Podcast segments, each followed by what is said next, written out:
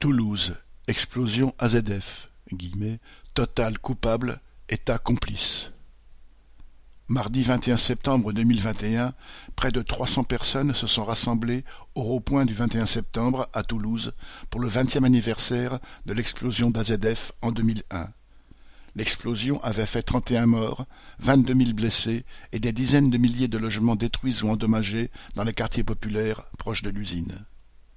Cette année, c'est à l'appel de la C G T, de l'association des sinistrés du vingt et un septembre et de l'association Plus Jamais Ça que ce rassemblement a été organisé à cinq cents mètres de l'usine, loin de la commémoration officielle regroupant les officiels et les représentants de Total et les télévisions.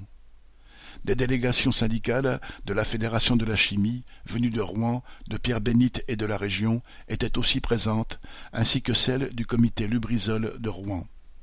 Les différentes prises de parole ont été ponctuées par un slogan « Total coupable, État complice ».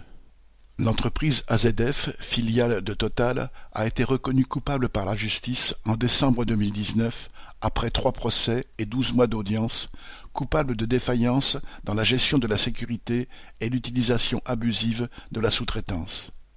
Rappelons que c'est « la poubelle de l'usine avec ses trois cents tonnes d'amnonitrate qui a explosé.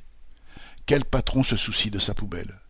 Ce qui compte avant tout pour lui, c'est la rentabilité, voire la qualité de sa production, mais surtout les profits qu'il peut en tirer, même si cela entraîne des risques pour la sécurité des ouvriers et des riverains. » Pendant toutes ces années de procédure, les armées d'experts de Total ont tout fait pour disculper sa responsabilité en tant que donneur d'ordre, en commençant par détruire les preuves avant l'intervention de la police, mais aussi en répandant les rumeurs les plus folles, relayées par des « journalistes rétribués ».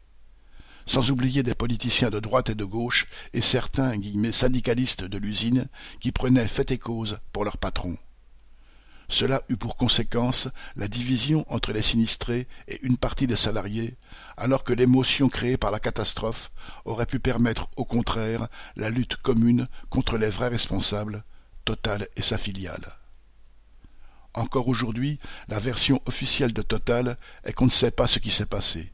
C'est un grossier mensonge, mais pour le moins un aveu d'irresponsabilité dans cette usine classée Seveso. S'ils ne savent pas ce qu'il s'est passé dans leur usine, il est grand temps de les écarter de la direction de celle-ci.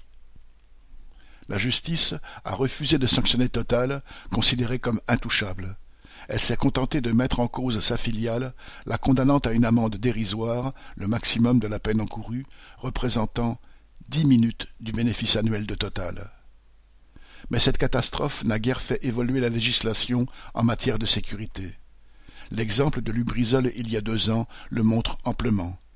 Il aura fallu des mobilisations et des manifestations, ne serait-ce que pour réussir à connaître la liste des produits qui ont brûlé et occasionné un nuage toxique pendant des jours, dont un certain nombre de produits cancérigènes.